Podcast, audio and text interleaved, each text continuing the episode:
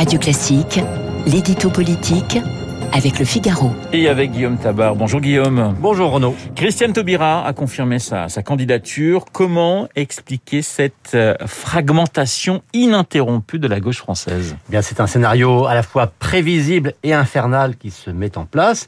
Euh, dans sa déclaration sur la colline de la Croix-Rousse samedi, Christiane Taubira a annoncé qu'elle accepterait le verdict de la primaire populaire, euh, cette initiative citoyenne qui doit se prononcer à la fin de ce mois de janvier. Alors, ça donne l'apparence de vouloir encore rechercher l'unité de candidature à gauche via cette primaire. En fait, c'est tout simplement doublement hypocrite. D'abord parce que la primaire populaire est faite pour adouber la candidature de Taubira. Euh, c'est la seule qui soit connue parmi ceux qui ont choisi de s'y soumettre, alors que les promoteurs de cette initiative ont également choisi d'y inclure contre leur gré Jean-Luc Mélenchon, Yannick Jadot et Anne Hidalgo. Euh, ces trois-là ont déjà dit qu'ils ne voulaient pas s'inscrire dans le cadre de cette primaire, ce qui veut dire que leurs électeurs ou les adhérents de leur parti ne vont pas participer au vote.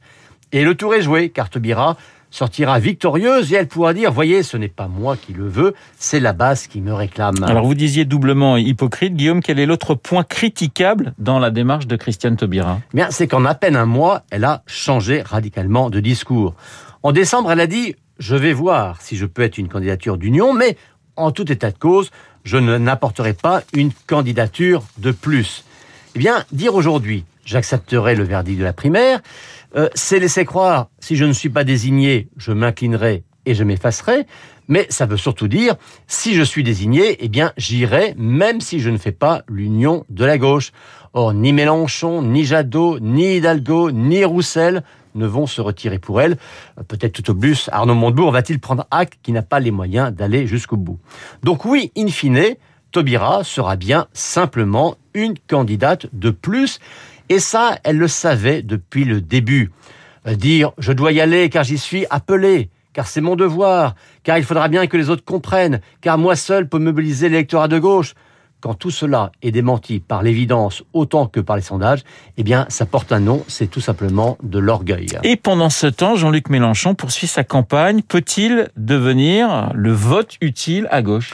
Écoutez, au moins lui n'a jamais fait semblant de croire à l'union de la gauche ou de prendre les gens pour des imbéciles.